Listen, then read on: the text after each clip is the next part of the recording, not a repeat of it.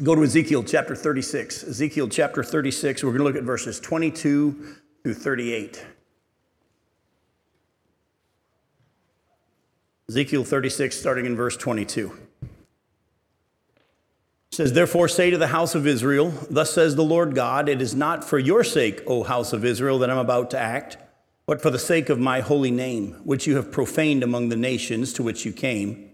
And I will vindicate the holiness of my great name, which has been profaned among the nations, and which you have profaned among them. And the nations will know that I am the Lord, declares the Lord God, when through you I vindicate my holiness before their eyes. I will take you from the nations and gather you from all the countries and bring you into your own land. I will sprinkle clean water on you, and you shall be clean from all your uncleanness, and from all your idols I will cleanse you. And I will give you a new heart, and a new spirit I will put within you, and I'll remove the heart of stone from your flesh, and give you a heart of flesh, and I will put my spirit within you, and cause you to walk in my statutes, and be careful to obey my rules. You shall dwell in the land that I gave to your fathers, and you shall be my people, and I will be your God.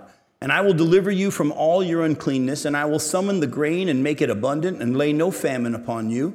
I will make the fruit of the tree and the increase of the field abundant, that you may never again suffer the disgrace of famine among the nations. Then you will remember your evil ways and your deeds that were not good, and you will loathe yourselves for your iniquities and your abominations. It's not for your sake that I will act, declares the Lord God. Let that be known to you. Be ashamed and confounded for your ways, O house of Israel. Thus says the Lord God On the day that I cleanse you from all your iniquities, I will cause the cities to be inhabited, and the waste places shall be rebuilt, and the land that was desolate shall be tilled, instead of being the desolation that it was in the sight of all who pass by. And they will say, This land that was desolate has become like the Garden of Eden. And the waste and the desolate ruined cities are now fortified and inhabited. Then the nations that are left all around you shall know that I am the Lord. I have rebuilt the ruined places and replanted that which was desolate. I am the Lord. I have spoken, and I will do it. Thus says the Lord God, this is all this also I will let the house of Israel ask me to do for them, to increase their people like a flock, like the flock for sacrifices, like the flock at Jerusalem during her appointed feast. So shall the waste cities be filled with flocks of people then they will know that I am the Lord. Now, as we get into our study tonight, I got to be honest and just tell you this is one of my most favorite passages in the book of Ezekiel. We're about to get into a real fun time as we get next time. We're going to get together in a couple weeks.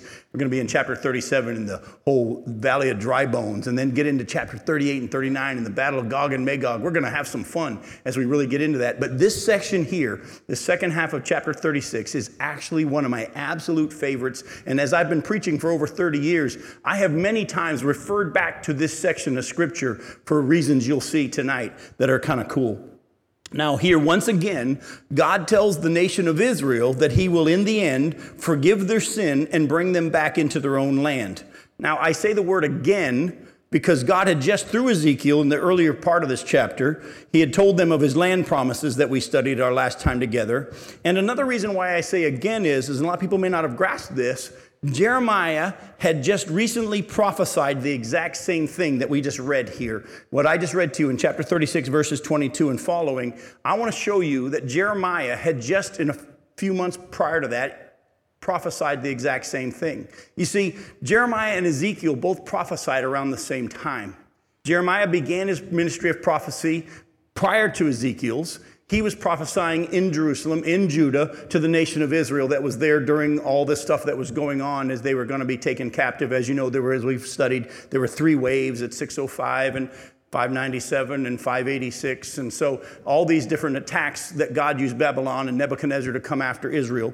Ezekiel was in that second wave in 597 that was taken captive, and 10,000 people were taken out of Jerusalem and taken captive to Babylon. And while he was in Babylon, if you remember, is when God called him to be a prophet, and he began to prophesy to the nation of Israel that was in captivity in Babylon.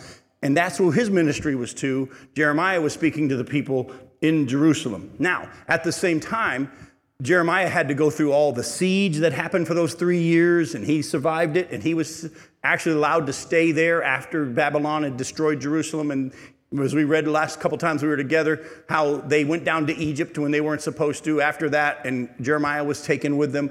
Jeremiah's ministry was to preach to the Jews that were in Jerusalem, in Judah, in that area, Ezekiel's was to prophesy to the Jews who were in captivity in Babylon, but they both prophesied around the same time.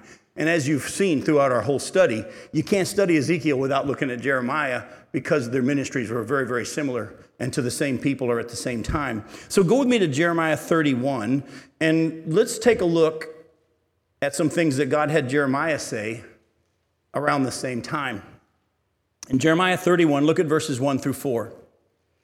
It says, At that time, declares the Lord, I will be the God of all the clans of Israel, and they shall be my people. Thus says the Lord, the people who survived the sword found grace in the wilderness when Israel sought for rest. The Lord appeared to him from afar away. I have loved you, God says, with an everlasting love. Therefore, I have continued my faithfulness to you. And again, I will build you, and you shall be built, O virgin Israel. We're going to stop there and jump over to verse 8. Behold, I will bring them, God says, from the north country and gather them from the farthest parts of the earth. Among them, the blind and the lame, the pregnant woman, and she who soon labored together. A great company, they shall return here. With weeping they shall come, and with pleas for mercy I will lead them back. And I will make them walk by brooks of water in a straight path in which they shall not stumble. For I am a father to Israel, and Ephraim is my firstborn. Hear the word of the Lord, O nations, and declare it in the coastlands far away. Say, He who scattered Israel will gather him and will keep him as a shepherd keeps his flock. For the Lord has ransomed Jacob and has redeemed him from hands too strong for him. Jump over to verse 16. Thus says the Lord Keep your voice from weeping and your eyes from tears, for there is a reward for your work, declares the Lord. And they shall come back from the land of the enemy. There is hope for your future, declares the Lord. And your children shall come back to their own country. I have heard Ephraim grieving. This is what Ephraim said You have disciplined me, and I was disciplined, like an untrained calf. Bring me back that I may be restored, for you are the Lord my God. For after I had turned away, I relented. And after I was instructed, I struck my thigh. I was ashamed and I was confounded because I bore the disgrace of my youth. Is Ephraim my dear son? Is he my darling child? For as often as I speak against him, God says, I do remember him still. Therefore, my heart yearns for him. I will surely have mercy on him, declares the Lord. Now, jump down to verse 31, and you're going to see a very similar passage to what we just read in Ezekiel. Behold, the days are coming, declares the Lord, when I will make a new covenant with the house of Israel and the house of Judah. Not like the covenant that I made with their fathers on the day when I took them by the hand to bring them out of the land of Egypt, my covenant that they broke, though I was their husband, declares the Lord. For this is the covenant that I will make with the house of Israel after those days, declares the Lord. I will put my law within them, and I will write it on their hearts. And I will be their God, and they shall be my people. And no longer shall each one teach his neighbor and each his brother, saying, Know the Lord, for they shall all know me, from the least of them to the greatest, declares the Lord. For I will forgive their iniquity, and I will remember their sin no more. Now, I don't know how many of you caught it, but there's a lot of similarities between what we just saw there in Jeremiah and what we looked at in Ezekiel. Now, but what I want to do is I want to show you, though, that these promises to gather Israel and bring them back into their land haven't been fulfilled yet. Even though the nation of Israel has been a nation since 1948, even though we've seen the miraculous rebirth of the nation of Israel, and the fact they've been back in their land almost 70 years now,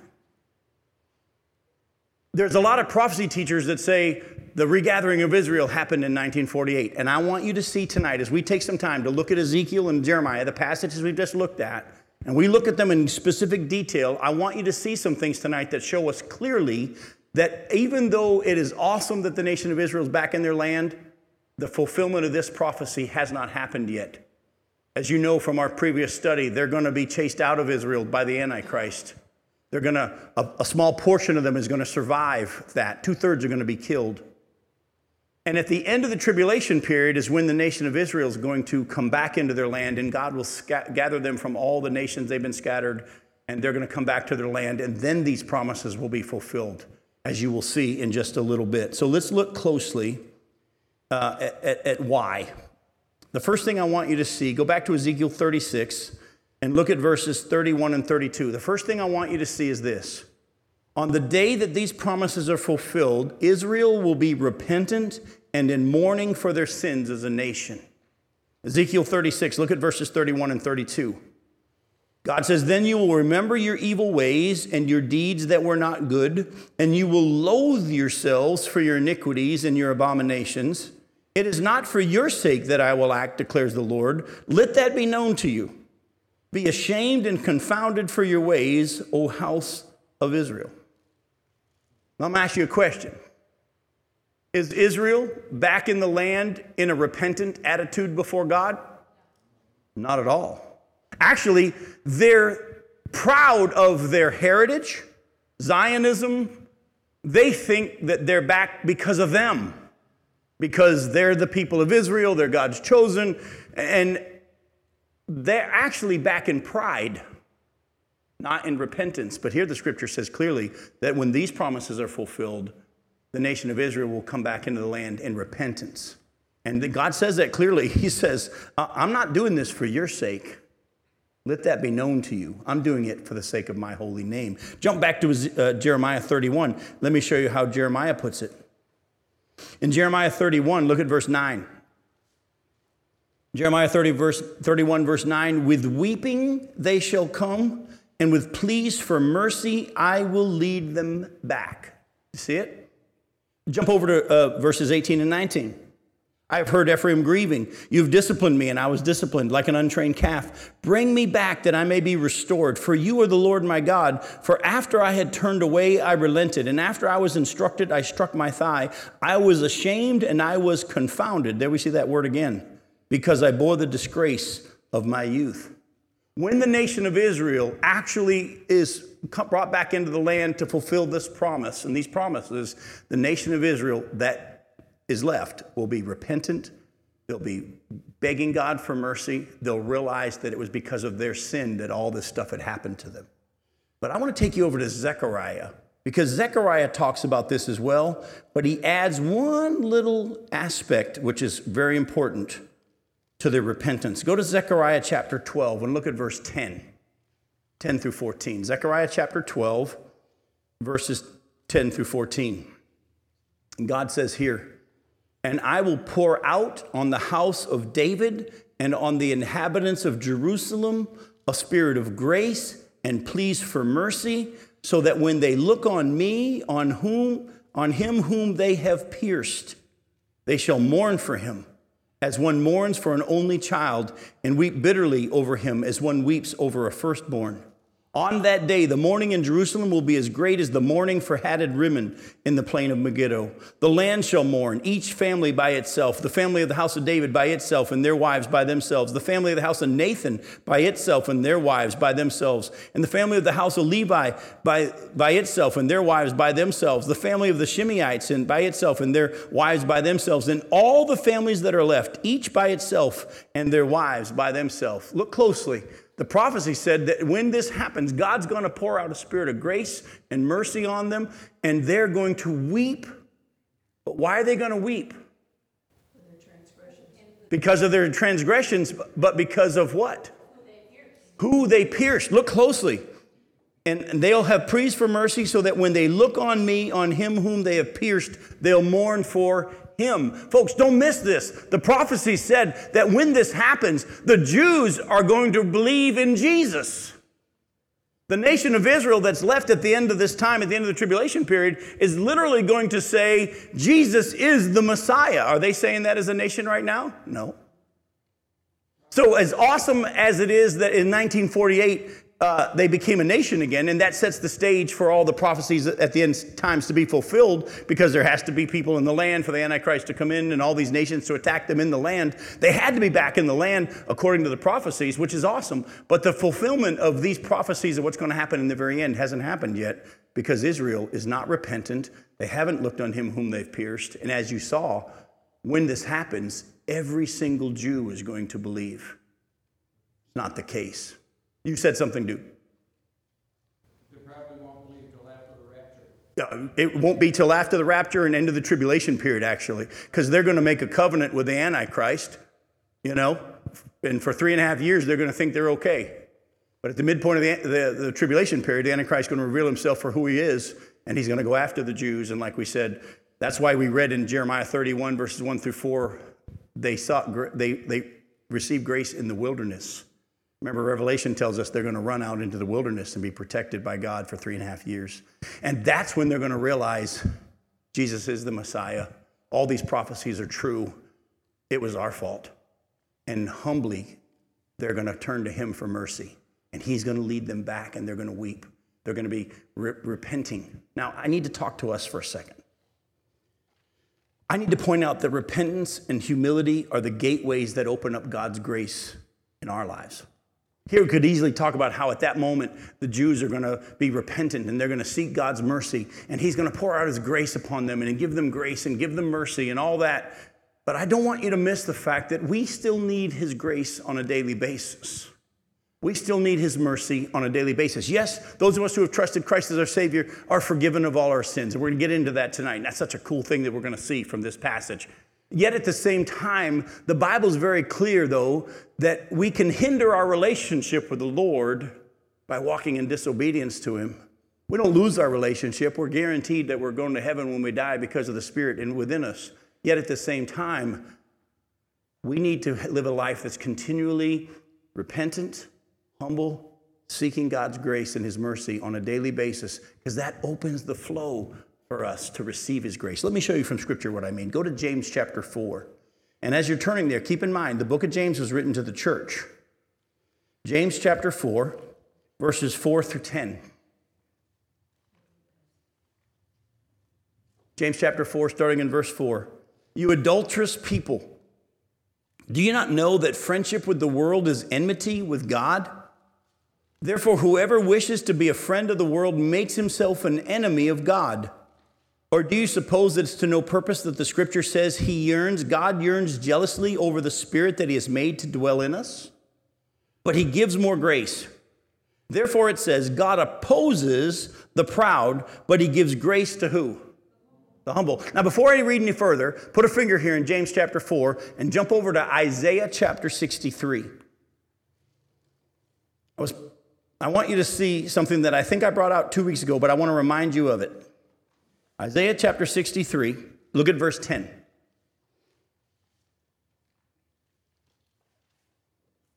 He says, But they rebelled and grieved his Holy Spirit, talking about the nation of Israel. There he turned to be, therefore he turned to be their enemy and himself fought against them. When James chapter 4 says God opposes the proud, we've had this mindset that when we walk in disobedience, God just kind of gets quiet.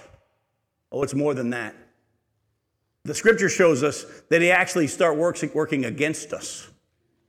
There's actually prophecies where God speaks through the prophets to the nation of Israel, and he said, Have you ever noticed that you go to collect 20 bushels and it's only 10? You go, you go to harvest so much and you think it was going to be, but actually wasn't as much as you thought. God is the one who says, I'm the one that's doing it. I'm working against you here. And I just want you to hear something, and we'll go back to James 4. When we walk in disobedience to God, we grieve His Spirit, we quench His Spirit. He's always wanting to flow His grace and His mercy toward us. That's who He is. He's a God of patience and mercy, and He loves us.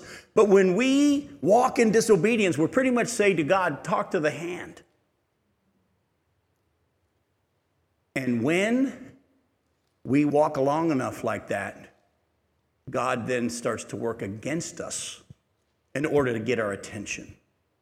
In the book of Psalms, the scripture says, Don't be like the horse or the mule that have to have a bit put in their mouth or else they won't listen to you. And I don't know how many of you ever know this, but Paul shared his testimony how he met Jesus two or three times in the New Testament. We see the account of it in Acts chapter 9 where he's going to have Christians put to death and Jesus shows up there and blinds him and he falls off his horse and Jesus pretty much says, Who are you? Why are you persecuting me? And Paul says, Who are you, Lord? And he says, I'm Lord Jesus, who are you're persecuting. And Paul comes to faith. Well, later on, he tells this story again. And another time, he tells this story again near the end of the book of Acts. And in that third time, he adds something to his testimony that he hadn't shared before, that we didn't see in chapter 9 of Acts and the other times that he shared his testimony. But in the third time that we see the account of it, Paul says that when he met Jesus, Jesus said these words to him It's hard to kick against the goads. King James translation says it's hard to kick against the pricks. Now, some of us might not understand what that means. Anybody ever ridden a horse? Anybody here? Anybody ever ridden a horse? All right, you put a bit in the horse's mouth to control it, but Cowboys also wear something on their heels spurs. What's the purpose of the spur on the heel of the boot? To make them listen. It's to get them to go or to just get them to respond. The goads were something like that that they would use to control an animal when it wasn't listening. And Jesus said to Paul, when Jesus showed up and blinded him, he says, It's hard for you to kick against the goads. In other words, I'm going to win, Paul. Didn't the scripture say that he who began a good work in you will finish it? Doesn't the scripture say that Jesus is the author and the finisher of our faith in Hebrews chapter 12? Doesn't the scripture say in Romans chapter 8, verse 29, that he predestined to conform us into the image of his son? Guess what, folks? Just because you're saved doesn't mean God's done with you. You need to live with a daily understanding of your sinfulness. Thank God you're forgiven, but still understand that He's in the process of conforming you into the image of His Son. And if you stay humble and repentant and grieved over your sin, God's flow of His grace and His mercy is open to you. That's what opens the floodgates. But if you keep walking in disobedience, guess what? There comes a point where He has to turn the heat up a little bit. He will win, He'll get your attention. When I was a younger Christian, I used to think that one day I would get to this level of perfection where I would get closer to the Lord and I wouldn't sin anymore, or temptations would fall by the wayside the more that I grew closer to Jesus. And you know what I've come to realize after being a Christian for over 40 years? I've come to realize that actually, the closer I get to Jesus, the more time I spend in His Word, the more time I get to spend in His presence, the more I realize my sinfulness. You want to do an interesting study? Get one of your study Bibles and look at which books Paul wrote first. By the way, I'll give you a hint it's Galatians. And which ones he wrote last, Second Timothy. And put them in order. Your study Bibles will tell you roughly what time period he wrote each one. Put them in order on a piece of paper of what order Paul wrote each book. And watch how Paul describes himself from the first letter he wrote to the last. You, let me give you a little hint you're going to see Paul, an apostle of the Lord Jesus Christ, to where by the end he describes himself as the chief of sinners. Those of us who are growing in our walk with the Lord will understand our sinfulness more and more and realize his great love and mercy for us. And it'll make us love him more because those who realize we've been forgiven much love much, Jesus said. And so I just want to tell you, we can sit here and look at how at that time Israel's going to beg for his mercy and be repentant, and he's going to pour out his grace upon them. Don't miss the fact that that's available to you and I today. You want his mercy? You want his grace? Stay humble. Stay broken. Back to James chapter 4. So we look at verse 6 again. But God gives more grace. Therefore, it says, God opposes the proud, but he gives grace to the humble. Submit yourselves, therefore, to God. Resist the devil, and he'll flee from you. Draw near to God, and he'll draw near to you. Cleanse your hands, you sinners. Purify your hearts, you double minded. Be wretched and mourn and weep. Let your laughter be turned to mourning and your joy to gloom. Humble yourselves before the Lord, and he will exalt you. Isn't that how we got saved? Didn't we come to that point where we realized, I can't save myself? I can't be right before God. The scripture says that if I broke one of his commands, it's like I broke all of them. I can't barter with him and say, I think I've been pretty good. You should be able to let me in. The scripture says that one sin makes us guilty as if we broke it all. James chapter 2, verse 10. And we come to a place where we realize, God, if you don't give me salvation, I can't have it. If you don't give me your righteousness, I can't be righteous. And we, in repentance and humility, said, Lord Jesus, give me your righteousness. Forgive my sins. I give you my life. And that's how we got saved. We need to stay in that humble attitude in the same way throughout our lives.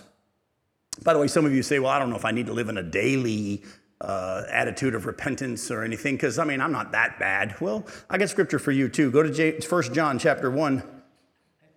1 John, is near the over by Revelation. 1 John chapter 1. Look at verses 5 and following. John, again, writing to believers, he said, This is the message we have heard from him and proclaimed to you that God is light and in him is no darkness at all. If we say we have fellowship with him while we walk in the darkness, we lie and we don't practice the truth. But if we walk in the light as he is in the light, we have fellowship with one another, and the blood of Jesus, his son, cleanses us from all sin. Now, if we say we have no sin, we deceive ourselves, and the truth is not in us. But if we confess or agree with God about our sins, he is faithful and just to forgive us our sins and to cleanse us from all unrighteousness. If we say we haven't sinned, we make him a liar, and his word's not in us. Hopefully, you understand that even though you're saved, you're still a sinner you still break God's commands. Thank God He's erased your sin. But if you want to live in that daily flow of His grace and His mercy, you need to stay humble and repentant. Now, there's a second thing. Go back to Ezekiel 36 that I want to point out that shows us that these prophecies have not been fulfilled yet, even though 1948 is awesome and the nation of Israel being in the land is a great thing. Like I said, the first thing is the prophecy shows us that when Israel is going to be regathered, they're going to be re- regathered in repentance and they're going to believe in Jesus. That hasn't happened yet. There's a second thing. On the day that these prophecies are fulfilled, God is going to cleanse the remnant of Israel of all their sins and declare them righteous and remember their sins no more. And at that time, every Jew will know the Lord. Go to Ezekiel 36, look at verse 33. Thus says the Lord God, on the day that I cleanse you from all your iniquities, then he goes on and talks about how the grain's going to increase. Jump over to chapter 36, verse 25. Back up, I guess, is a good way to look at it. Chapter uh, 36, verse 25. God says, I will sprinkle clean water on you, and you shall be clean from all your uncleanness and from all your idols. I will cleanse you. Go over to Jeremiah 31. Look at verse 34. In Jeremiah 31, verse 34, look at what God says. And no longer shall each one teach his neighbor and each his brother, saying, Know the Lord, for they shall all know me, from the least of them to the greatest, declares the Lord. For I will forgive their iniquity and remember their sin no more. When this happens, what's left of Israel, every single Jew is going to believe, and God's going to forgive all of their sin and they're all going to know the Lord. Is that the case now? Obviously not. This has not yet happened. But there's something more. We're going to get to Romans 11 tonight. Yep, that's it. Exactly. Talks about that. We're going to get to that. I also want us you to see there's, there's more. There's a third thing in this passage that I can't wait to show you because it applies to us today, and I'll show you what I mean by that. Not only will God forgive the nation of Israel's sin, but he will put his spirit within them and move them to obey his commands. Don't miss that. God is going to put his spirit within them at that time, and he's going to move them, cause them to obey his commands. Look at Ezekiel 36, verses 26 and 27. God says, And I will give you a new heart, and a new spirit I will put within you, and I'll remove the heart of stone from your flesh, and I'll give you a heart of flesh, and I will put my spirit within you and cause you to walk in my statutes and be careful to obey my rules. Go back to Jeremiah 31 and look at verses 31 through 34. Behold, the days are coming, declares the Lord, when I will make a new covenant with who? Well, look closely. Don't just give the quick answer. Who's going to make the new covenant with at that time? house of Israel and and the house of Judah. That is awesome. I'm so glad God clarified that for us because there's a lot of people that say, well, the church is the new Israel. No, no, no, no, no. We've been grafted in, as you're going to see. We've been made a part of what God promised Israel. But Israel has not been replaced by the church, and he clarifies that by saying, I'm going to make this new covenant with the house of Israel and the house of Judah. Remember, they had become two kingdoms northern kingdom of Israel, southern kingdom of Judah. He says, On that day, I'm going to make a new covenant with the nation of Israel, the northern kingdom and the southern kingdom. Oh, and it's not like the covenant that I made with them, with their fathers on the day when I took them by the hand to bring them out of the land of Egypt, my covenant that they broke, though I was their husband, declares the Lord. For this is the covenant that I will make with the house of Israel after those days, declares the Lord. I will put my law within them, and I will write it on their hearts. And then he goes on and says, Everybody's going to know me, and I'm going to cleanse their sin there's three promises here that God says that He's going to do for the nation of Israel, and I want you to know them because they're very, very important. The first thing is, He said He's going to erase all their sin and cleanse them from all their iniquity.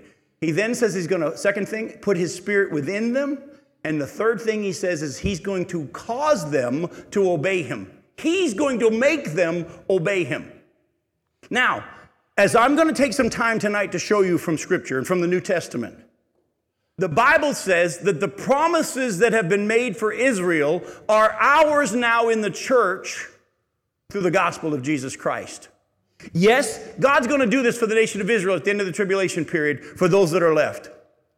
But He is right now during the church age put Israel on hold and he's saving Gentiles right now in order to make Israel jealous. But during this time period, as I'm going to show you from Scripture, the promises made to Israel are ours now, which means that right now, if I were to ask you, has God erased your sin? As far as east is from the west, I hope you understand. Has He put His Spirit within you? And here's the third part that most Christians don't understand is he making you obey his commandments? See, most of us would say, well, I don't know about that one, Jim. Well, part of the reason is because we don't fully understand all that has been made available to us through Jesus living in us. And that's why I'm going to quote it to you in Ephesians chapter 1 verses 14 and following. Paul says, "After hearing about your faith in the Lord Jesus and your love for each other, here's my prayer for you. I heard that you've been saved and it's been manifested by how much you love each other.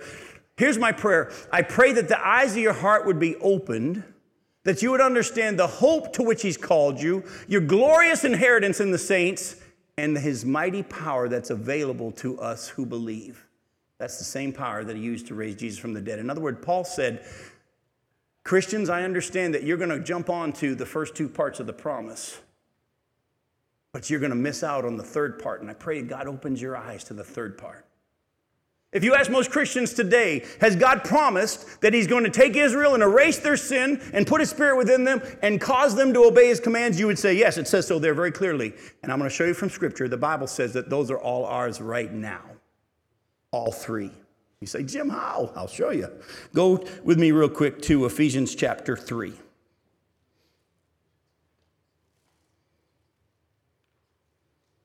In Ephesians chapter 3, look at verses 1 through 12. Paul says, For this reason, I, Paul, a prisoner for Christ Jesus on behalf of you Gentiles, assuming that you have heard of the stewardship of God's grace that was given to me for you, how the mystery was made known to me by revelation, as I have written briefly. When you read this, you can perceive my insight into the mystery of Christ. By the way, that word mystery can be like the word secret, something not yet been revealed, but now being revealed. How the mystery was made known to me by revelation, as I've written briefly, and when you read this, you can perceive my insight into the mystery of Christ, which was not made known to the sons of men in other generations, as it has now been revealed to his holy apostles and prophets by the Spirit.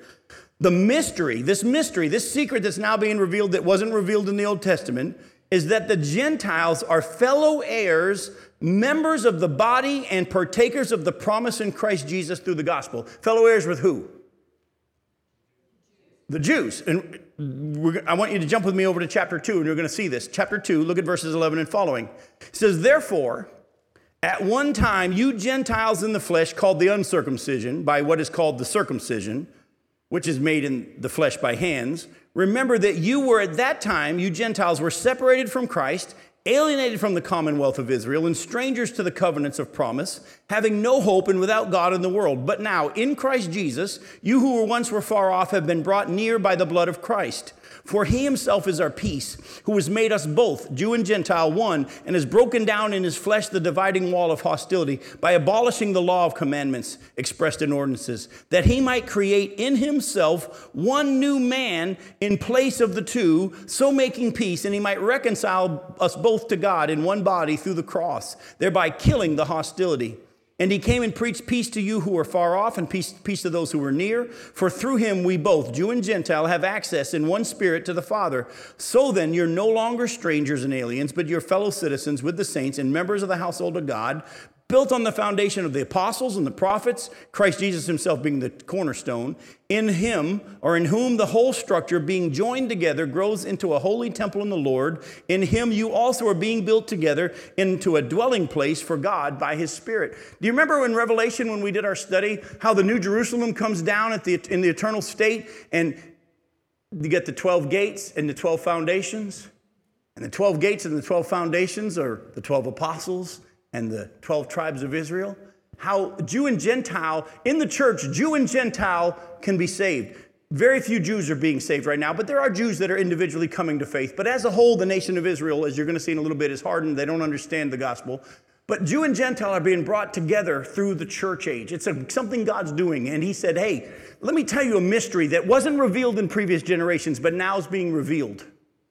The mystery is that the Gentiles are fellow heirs with the Jews, partakers of all the promises in Christ Jesus. You see, it's not a mystery that Gentiles would be saved. If you study your Old Testament, you'll see many places that the Gentiles would believe. Actually, when Simeon went into the temple and he met Jesus, remember when he was eight days old and he was being there brought to be offered to the Lord and everything. Simeon walks in, and in his prophecy, what does Simeon say? He says he'll be a light to the Gentiles. The fact that Gentiles would be saved wasn't the mystery.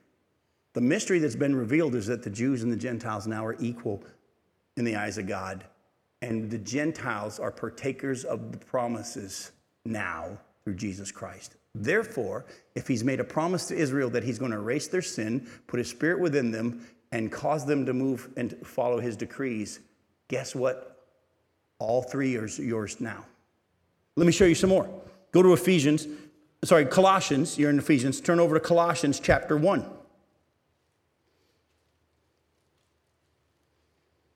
Colossians chapter 1, look at verses 25 through 29. Now, again, Paul is the master of the run on sentence. So we're going to jump just in the middle of the sentence here. He says, Of which I became a minister, verse 25, of which I became a minister according to the stewardship from God that was given to me for you to make the word of God fully known. The mystery, there's that word again, hidden for ages and generations, but now revealed to his saints.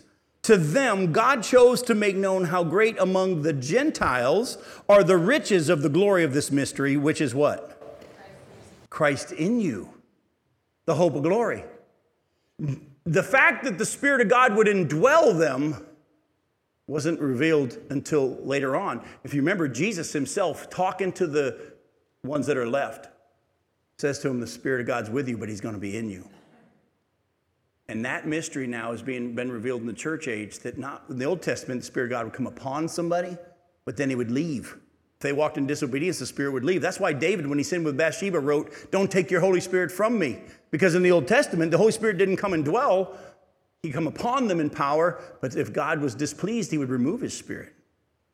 But now, in the church age, for those of us who believe, he erases our sin, puts his spirit within us, never to leave never to forsake us. We're sealed by his spirit. That's why the Bible says, don't grieve the Holy Spirit by which you were sealed for the day of redemption. Oh, like I said, you guys are, say, Jim, you're wasting your time. I'm good with the fact that Jesus is in me. Part I struggle with is that he'll move me to follow his decrees. Here's why. Here's why we struggle with it, and it's the preacher's fault. It's the preacher's fault. See, we've been taught over the years, if you've been growing up in the church, you've heard this. You can't save yourself. There's nothing you can do to be saved. You have to let Jesus do it for you, right? And when you trust Him as your Savior, He's going to give you His Spirit, sealing you and marking you as His. Isn't that what we've heard? But how many of us ever heard the third part of the promise? He's now going to move you to obey His commands. He's going to do it. No, that's not what we heard. We heard now that he's done this for you, you owe it to him to live for Jesus. You need to live for Jesus. You ever heard that? And we tried to be good Christians and tried to live out the Christian life, trying to be pleasing to God. By the way, how'd that work out? Oh, but there are some promises here in the New Testament that we've missed. I want you to see them. Go to Second Thessalonians. Second Thessalonians chapter 2. Look at verses 16 and 17.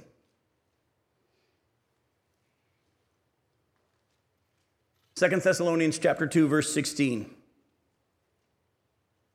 God, God through Paul says, "Now may our Lord Jesus Christ himself and God our Father, who loved us and gave us eternal comfort and good hope through grace, may he comfort your hearts and establish them in every good work and word. You see it? Who's doing the work? God is. He doesn't say you need to now do good works. He said, May God establish you in every good work and word. Look at Second Thessalonians chapter 3. Look at verses 4 and 5. And we have confidence in the Lord about you, Paul says, that you are doing and will do the things that we command. May the Lord direct your hearts to the love of God and to the steadfastness of Christ. See it? May God direct your hearts to. The Bible doesn't say you need to love God more. The Bible says that you need to ask God to have him love you, have you love him more. May he direct your hearts to the love of God and the perseverance of Christ. Here's what I want you to understand. In Colossians chapter 2, verse 6, it says it this way In the same way in which you received Jesus as Lord, walk in him. How did you receive Jesus as Lord? By faith. You heard the message of salvation that God will give you righteousness if you believe, realize your sinfulness, realize your separation from God, understand that if you would ask God, He'll give you righteousness through faith in what Jesus did, believing that Jesus lived the sinless life, that He was put to death on the cross for your sins, that He rose from the dead by His own power, and will give righteousness to anyone who believes. If you, what happened was you heard that message, crazy as it sounds, you believed it, and you asked God to do it. That's how you got saved, right? This is how we walk in Him now. The Bible promises that God will make us obey Him, He'll cause us to obey Him. He will actually establish us in every good work and word. He'll direct our hearts to the love of God, He'll direct us to the perseverance of Christ. How do you do it? The same way in which you received Him as Lord. Lord, I heard what you've promised here.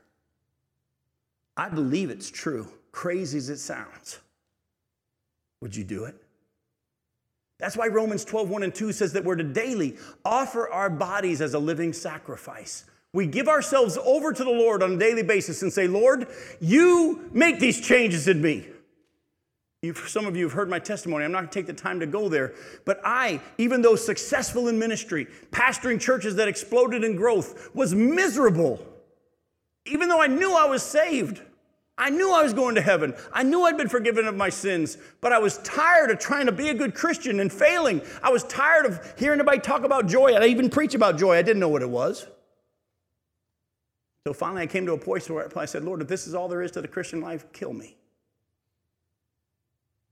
God said, You're really killing yourself trying to be a good Christian, aren't you? Yes, sir, I am. And he asked me that same question, I ask you a lot. How's that working out for you? I said, Lord, it's not and began to open my eyes to the fact that I have been trying to fulfill the third part of the promise of my own strength. Can I save myself? No. Can I put his spirit within me? No.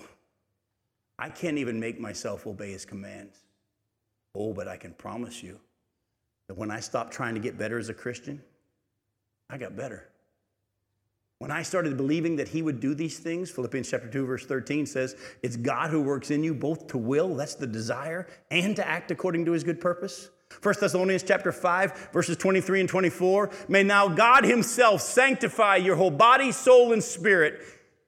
He who calls you is faithful, he will surely do it. Folks, the Bible is full of promises. That's why Paul said, I've heard of your faith in the Lord that's manifested in your love. Here's my prayer for you now that you would understand the hope to which he's called you your glorious inheritance that you have been in the saints, and this mighty power that's available for you who believe.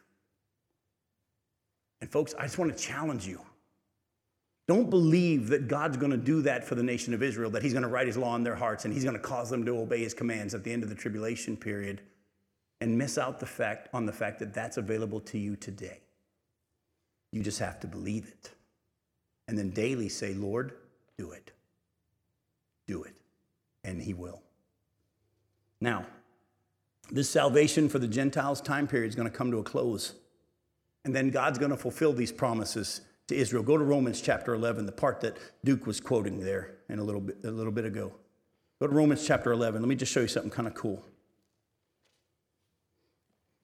Everything that we just saw in the Old Testament is now going to be kind of summarized by Paul Look at chapter 11, verse 1. Paul says, I ask then, has God rejected his people? Talking about the nation of Israel. Look at the answer. By no means. For I myself am an Israelite, a descendant of Abraham, a member of the tribe of Benjamin. God has not rejected his people whom he foreknew. Do you not know what the scripture says of Elijah? How he appeals to God against Israel? Lord, they've killed your prophets, they've demolished your altars, and I alone am left, and they seek my life.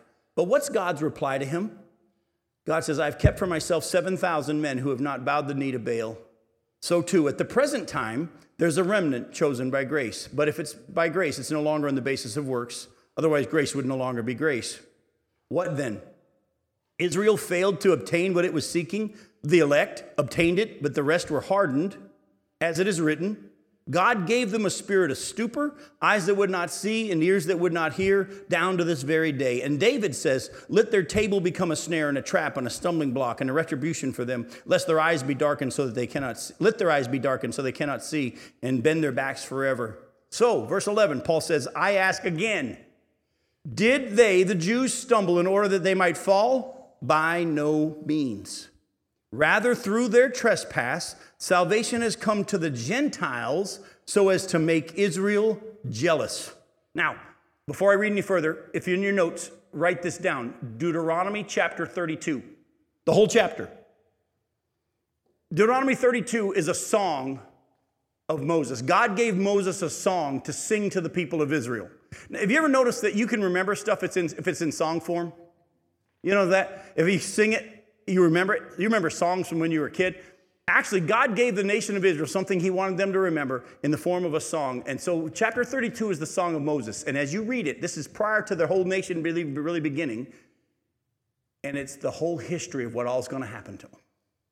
How they're going to turn away from God, how he's going to bring judgment on them, he's going to scatter them to all the nations, and in the end, he's going to bring them back into the land. It's all there in chapter 32 of Deuteronomy.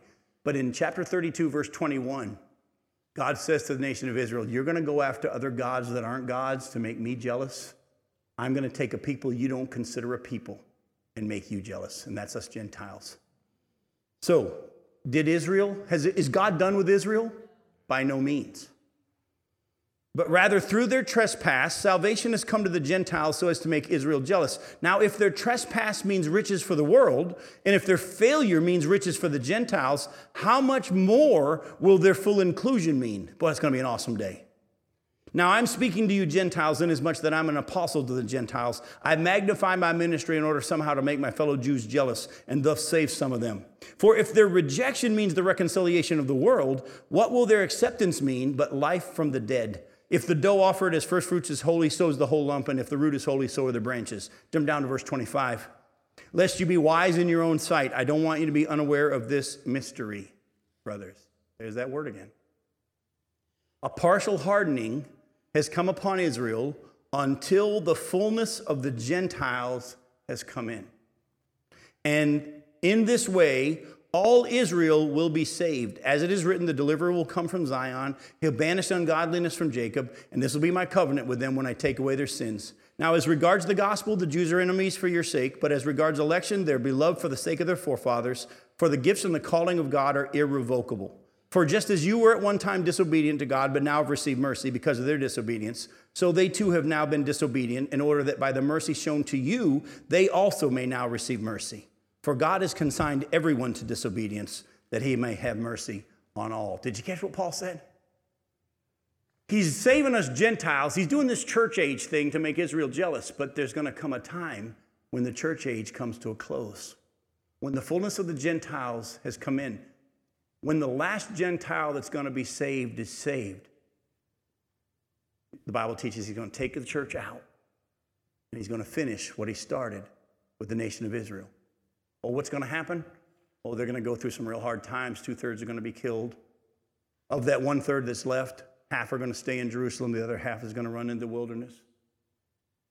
But they're going to turn at the end of the tribulation period to Jesus.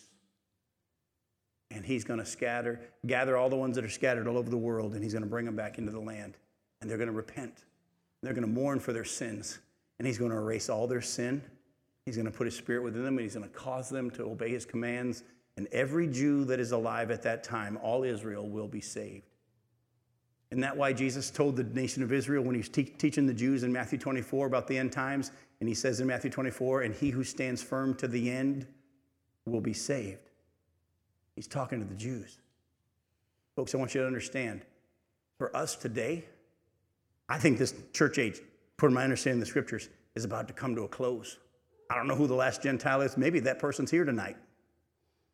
if you don't know Jesus, I pray that tonight you trust him as your Savior. But when that happens, all these promises are going to be fulfilled. What did God say over and over? I am the Lord, I will do it. Now, there's one other aspect as we close tonight of God's future promise that I want to bring out from our passage tonight. All right? I don't want you to miss this. That's that when these promises are fulfilled, the scripture says the surrounding nations will know that God is the Lord and that He's the one who's done all this and that, he, that He's done in and for Israel. Go back to Ezekiel 36. Look at verses 22 and following. Therefore, say to the house of Israel, Thus says the Lord God, it's not for your sake, O house of Israel, that I'm about to act but for the sake of my holy name, which you have profaned among the nations to which you came. And I will vindicate the holiness of my great name, which has been profaned among the Gentiles, or among the nations, in which you have profaned among them. And the nations will know that I am the Lord, declares the Lord God, when through you I vindicate my holiness before their eyes. Let me ask you a question. When the nation of Israel became a nation in 1948, did all the surrounding nations say that's because God's the Lord? Oh, no. They still reject God as being God. They think Allah is God. And they're against the Jews. The scripture says when this prophecy is fulfilled, not only will they come back in repentance, not only will all the Jews believe, but the nations that are around will all acknowledge that God is the Lord. Go to chapter 36, look at verse 36 then the nations that are left all around you, don't miss that, that are left. Remember, our study through Ezekiel showed which nations are going to be restored, which nations will not be restored. Then the nations that are left all around you shall know that I am the Lord. I have rebuilt the ruined places and replanted which was that which was desolate. I am the Lord. I have spoken. I will do it.